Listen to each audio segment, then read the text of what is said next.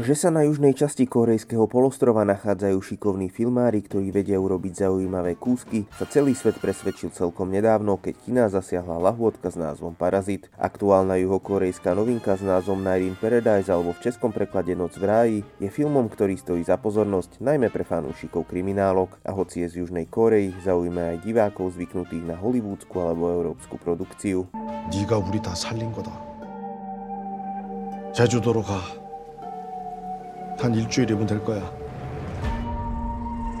Film Night in Paradise sa odohráva v prostredí korejskej mafie. Hlavný hrdina sa vydáva na cestu spravodlivej pomsty, lenže pomerne rýchlo sa stane štvancom a uteká pred rozzúrenými zabijakmi v oblekoch. Nečakajte preľudnené ulice hlavného mesta Soulu. Miesto toho dostanete romantický pohľad na jeden z korejských ostrovov, kde nachádzajú hrdinovia filmu útočisko. V prvom rade je nutné povedať, že ak vám pohľad na krv robí zle a z praskania kostí vás napína, Night in Paradise radšej zo svojho zoznamu filmov rýchlo vymažte. Brutality je tu dosť, ale ak vám je veľké množstvo nevadí, môžete dostať slušný film, v ktorom takmer každý dostane od života a od mafie to, čo si zaslúži.